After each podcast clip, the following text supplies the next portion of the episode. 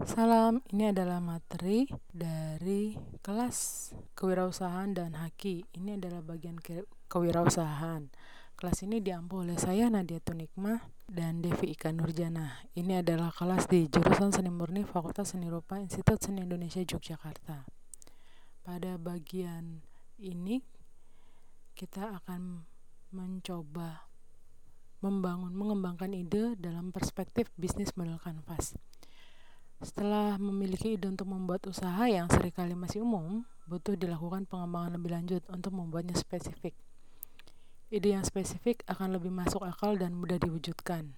Dan ide yang spesifik ini juga pastinya memperhitungkan resiko-resiko yang akan dihadapi dalam mengembangkan ide usaha. Dalam sebuah usaha, riset pasar adalah proses berkelanjutan yang akan membantu dalam menentukan penawaran usaha. Calon pelanggan akan tertarik pada keunikan usaha yang ditawarkan dan keunikan ini didasarkan pada pemahaman diri si pengusaha sendiri, Anda, dan mengetahui apa yang ditawarkan. Untuk terlihat berbeda dan menarik, usaha perlu menunjukkan perbedaannya dari pesaing. Tanyakan pada diri mengapa pelanggan datang kepada saya dan bukan pesaing saya. Uh, untuk reminder, jadi pada bagian ini saya mencoba melihat perspektif usaha secara umum. Jadi tidak menitik beratkan pada usaha atau uh, pola kewirausahaan yang akan banyak dilakukan setelah lulus dari jurusan seni murni yaitu seniman. Kita lihat dulu secara umum karena memang sebenarnya membuka mindset kewirausahaan ini tidak ada salahnya atau ruginya dalam perspektif umum baru nanti kita akan membicarakan perspektif khususnya dalam kerangka seni murni. Lalu, nah setelah ada ide, gunakan waktu sebaik-baiknya untuk melakukan riset pasar lebih lanjut guna menyempurnakan ide usaha yang sudah ada. Ini salah satu kelemahan creative people, terutama creative people di bidang uh, makers, pembuat gitu ya. Karena bisa membuat, kadang-kadang lupa. Ini mau ngebuat buat siapa? Mau yang dibuat ini untuk siapa? Produknya untuk siapa? Makanya banyak usahawan usahawan besar itu mereka memang jagonya di bidang penjualan mereka tidak tidak memikirkan produk jadi uh, terutama era sekarang ya di mana kerja sama kolaborasi sudah semakin uh, variatif orang tidak selalu um, ketika membuat usaha mencakup wilayah produksi, distribusi dan konsumsi itu dipegang semua tidak. Tapi oh saya produksi saja. Lalu ada yang oh saya di, di bidang distribusi saja.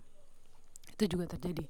Jadi misalnya gini saya pernah ketemu sebelum jadi dosen nih saya kerja di sebuah perusahaan trading sebagai desainer produk. Perusahaan trading ini berarti sebuah perusahaan yang pengekspor uh, barang-barang uh, handicraft kerajinan lokal. Tapi memang kerajinannya itu desainnya sudah disesuaikan dengan kebutuhan pasar e, internasional apa saja gitu. Nah, ada salah satu buyer, dia muter ke mana-mana. Buyer ini oh dari dari Glasgow UK. Dia muter Asia, spesifikasinya Asia untuk toko-tokonya di di di di UK di beberapa. Tapi dia dia menarik dari dia adalah sebelumnya kita, kita ketemu buyer-buyer besar ya dari Amerika seperti Pottery Barn, Target, Walmart. Ini kita ketemu buyer yang tokonya tokonya tidak uh, tidak apa namanya tidak masuk list-list besar itu grup-grup besar seperti di Amerika. Tapi dia muter dan pembeliannya itu rutinnya itu bagus. Jadi dia cuma cari-cari dan dan dia tidak banyak request saya pengen produk yang seperti enggak dia dia lihat nih uh, kalian strengthnya apa ya? Kekuatan kalian biasa bikin produk jenis apa toh? Oke aku pengen pengembangannya 20% gitu. Udah gitu aja. Jadi dia mem memotong biaya produksi uh, de development uh, desainer segala macam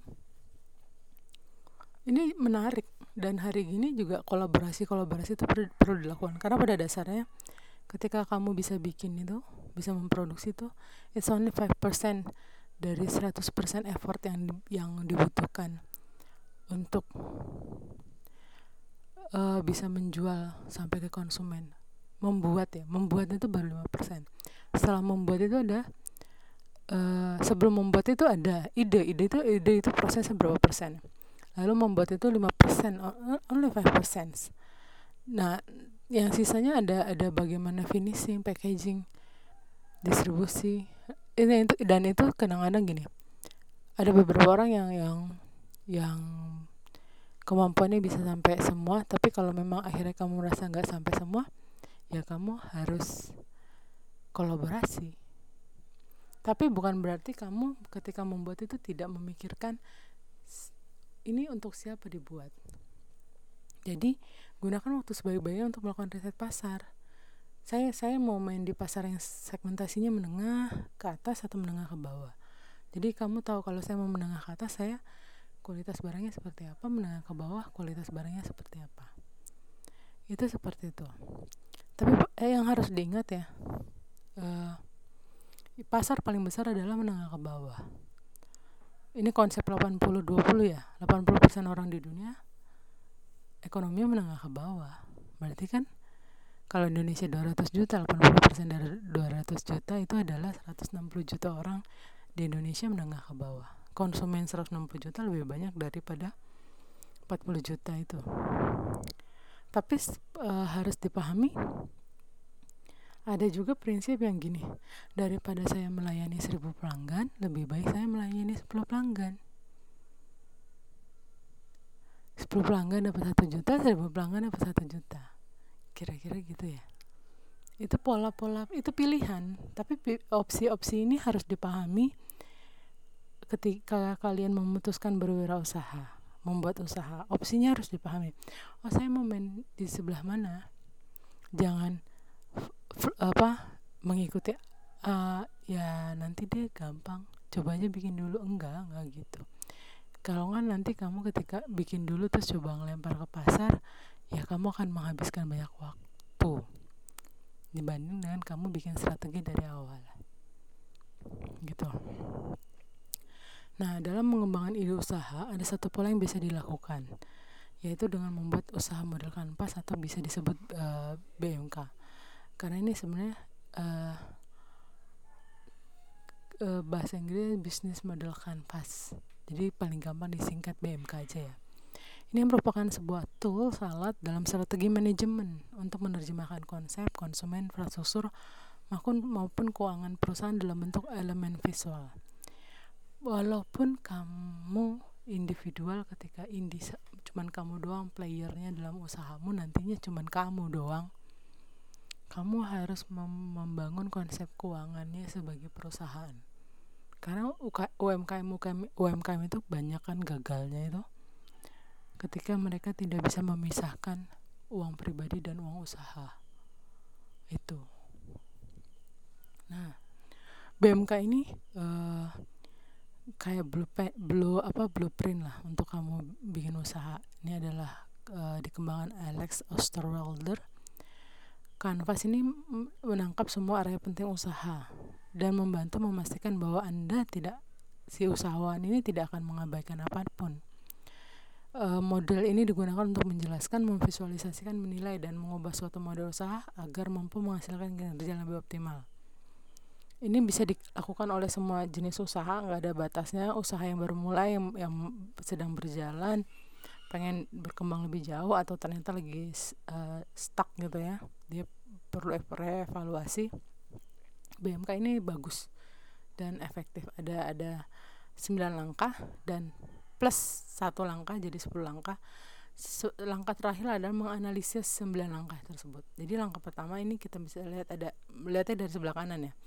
Customer segment, customer relation, channels, value proposition, key activities, key resources, key partners, revenue stream, cost structure.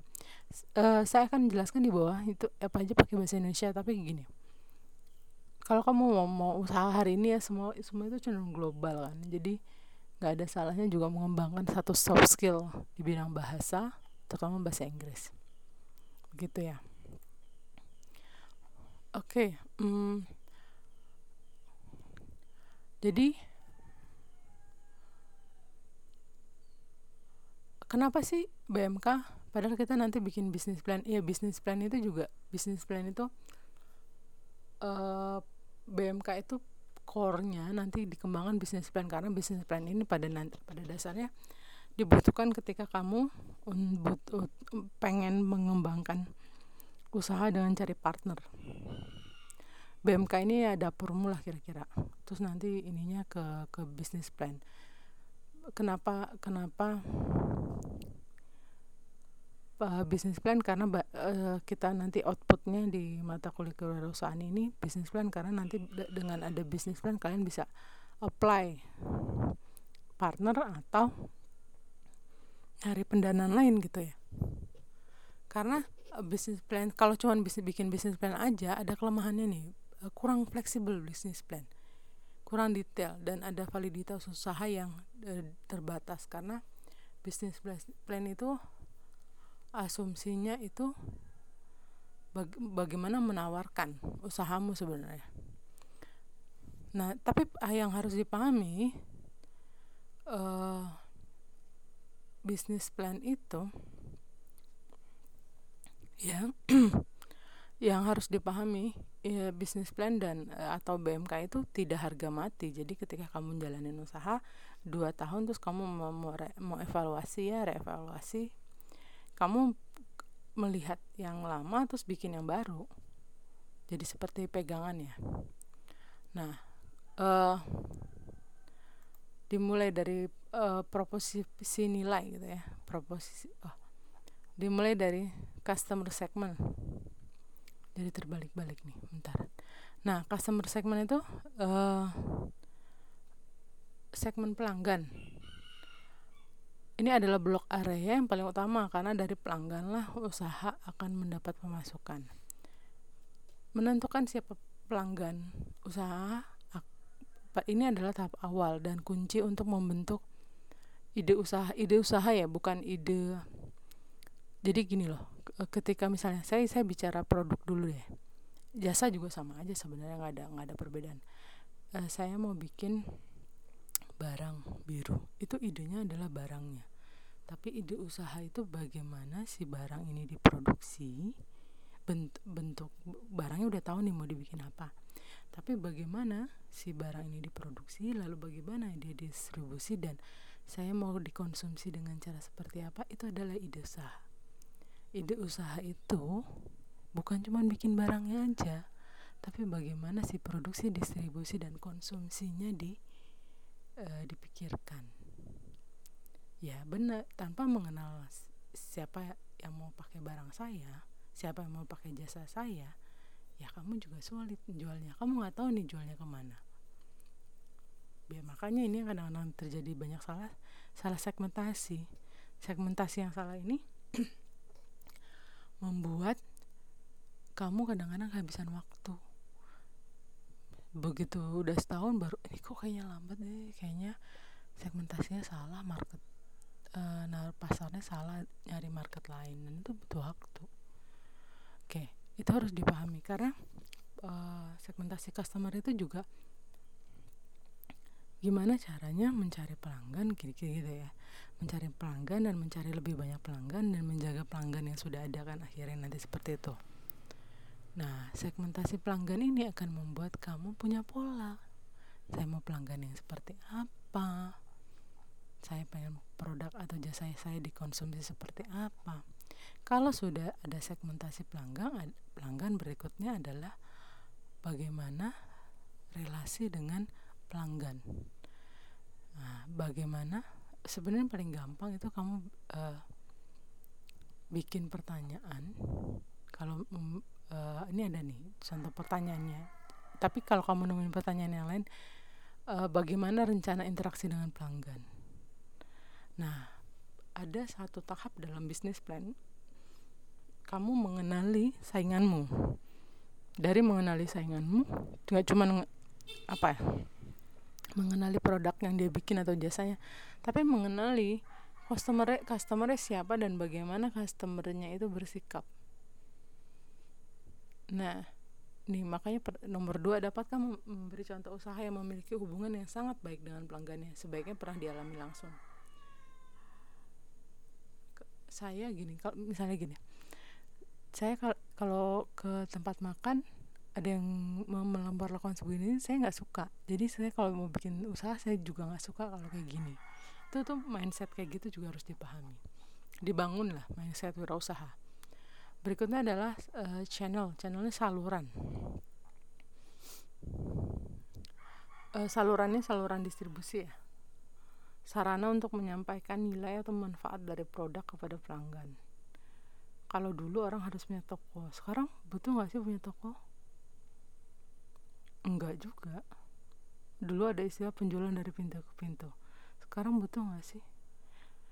Untuk beberapa produk tertentu masih butuh jualan dari pintu ke pintu biasanya produk-produk high end produk-produk mahal karena customer-customer yang high end mahal dia nggak mau keluar dari rumahnya terus hanya untuk uyuk-uyukan sama orang lain enggak Sampai tiga tahun yang lalu memiliki situs web itu penting. Tapi pandemi hari ini membuat e-commerce itu udah cukup. Media sosial udah cukup. Gak, gak butuh punya web sendiri. Dengan adanya e-commerce. Ya e-commerce ini kan ada potongannya. Tapi kan potongan ini seperti kamu punya pegawai ngurusin toko. Tapi ada ada ada perbedaannya positif kelebihan dan kekurangan punya punya toko punya uh, toko terus ada pegawai atau pakai e-commerce selalu ada ya kamu harus bisa memetakan lah sesuai dengan jenis usaha yang pengen kamu ambil dari channel ini kita ke proposisi nilai nah ini paling penting nih nggak paling penting sih ini sebenarnya kayaknya mindset usaha Nah, uh, proposisi nilai mencakup produk atau layanan apa yang ditawarkan untuk, untuk calon pelanggan. Sebenarnya ada pertanyaan yang bisa dijawab, apa yang membuat pelanggan memilih uh, Anda dari pesa dari pesaing? Nilai apa yang akan diterima Anda dari pelanggan? Uh, pelanggan di, diterima. Kalau aku kalau beli produk dia nih aku dapat apa? Kan hari ini ada ada brand image aku beli ini karena lagi aku beli Erigo itu karena aku cinta produk Indonesia gitu ya konsepnya kan? Brodo juga gitu. Apa konsep kayak gitu tuh cukup? Ya enggak. Kalau dia ngomongin aku beli apa istilah beli Indonesia tapi kalau barangnya nggak layak ya enggak juga lah pemberian nilai dapat mencakup kebaruan keunikan hal yang jarang sekali menggunakan metode terbaru terbaru tradisional.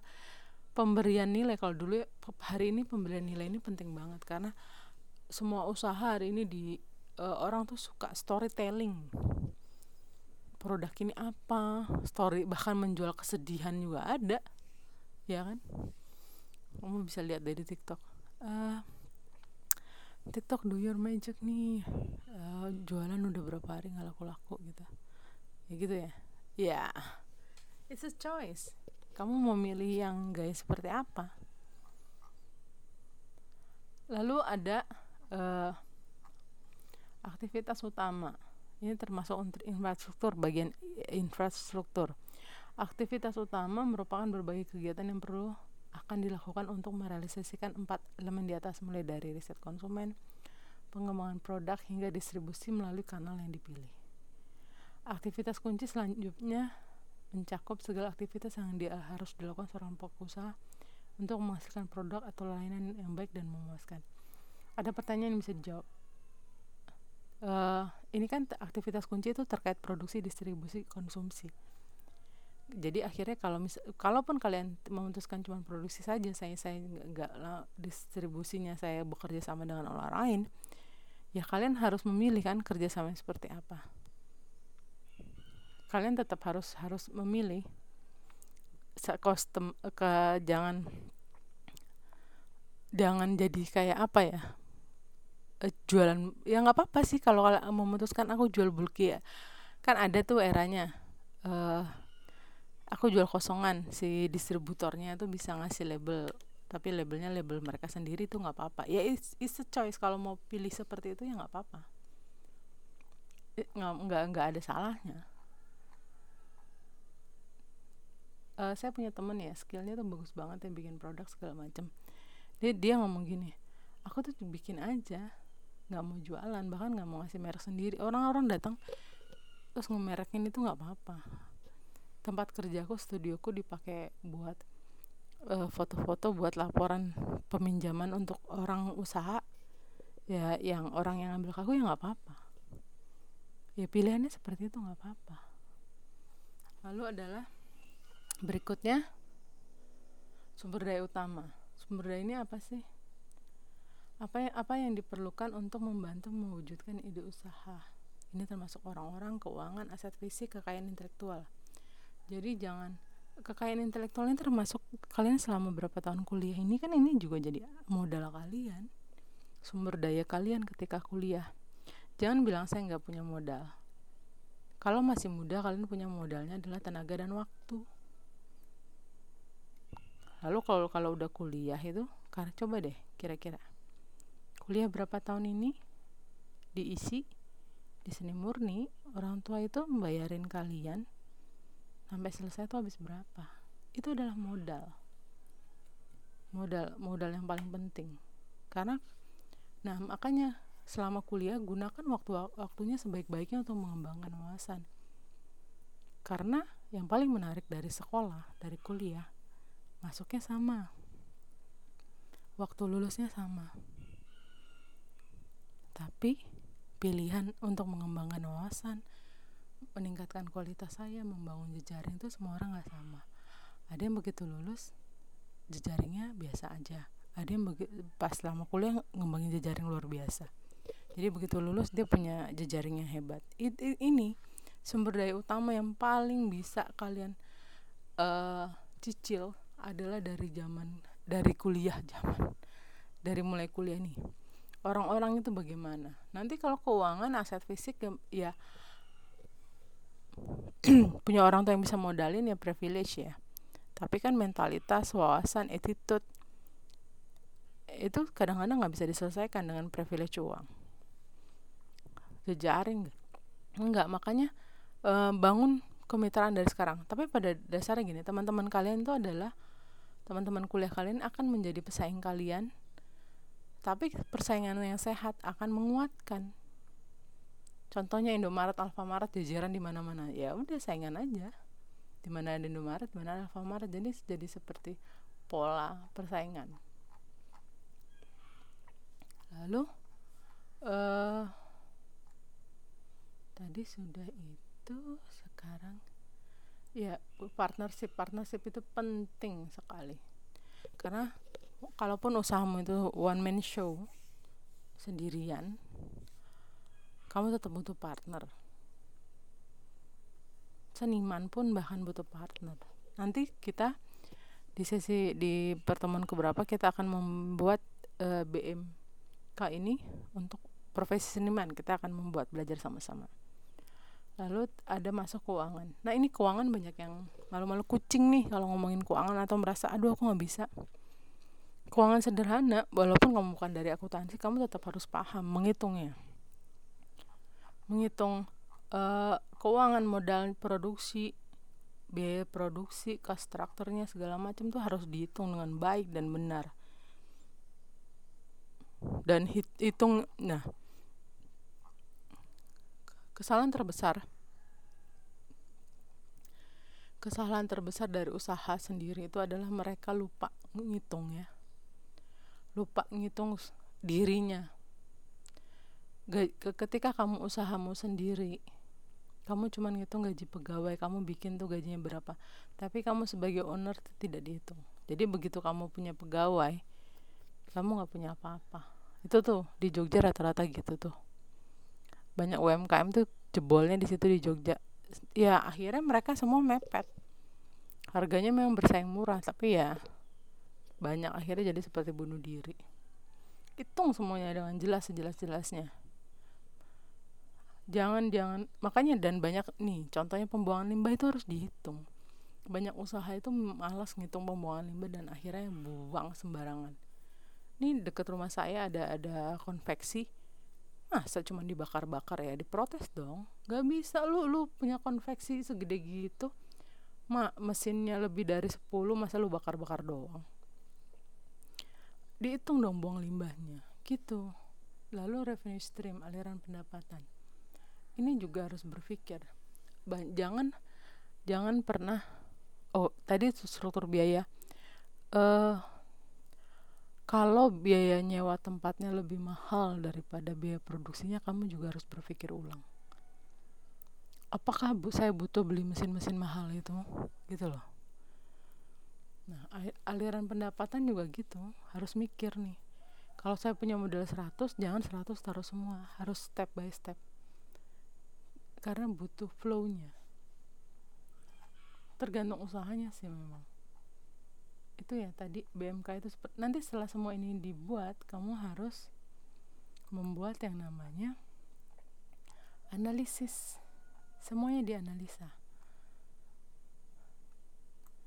Namanya adalah analisis dan validasi. Ini kamu butuh menganalisa dan memvalidasi ini sudah masuk akal nggak? Eh ngisi-ngisi kayak gini harus jujur ya.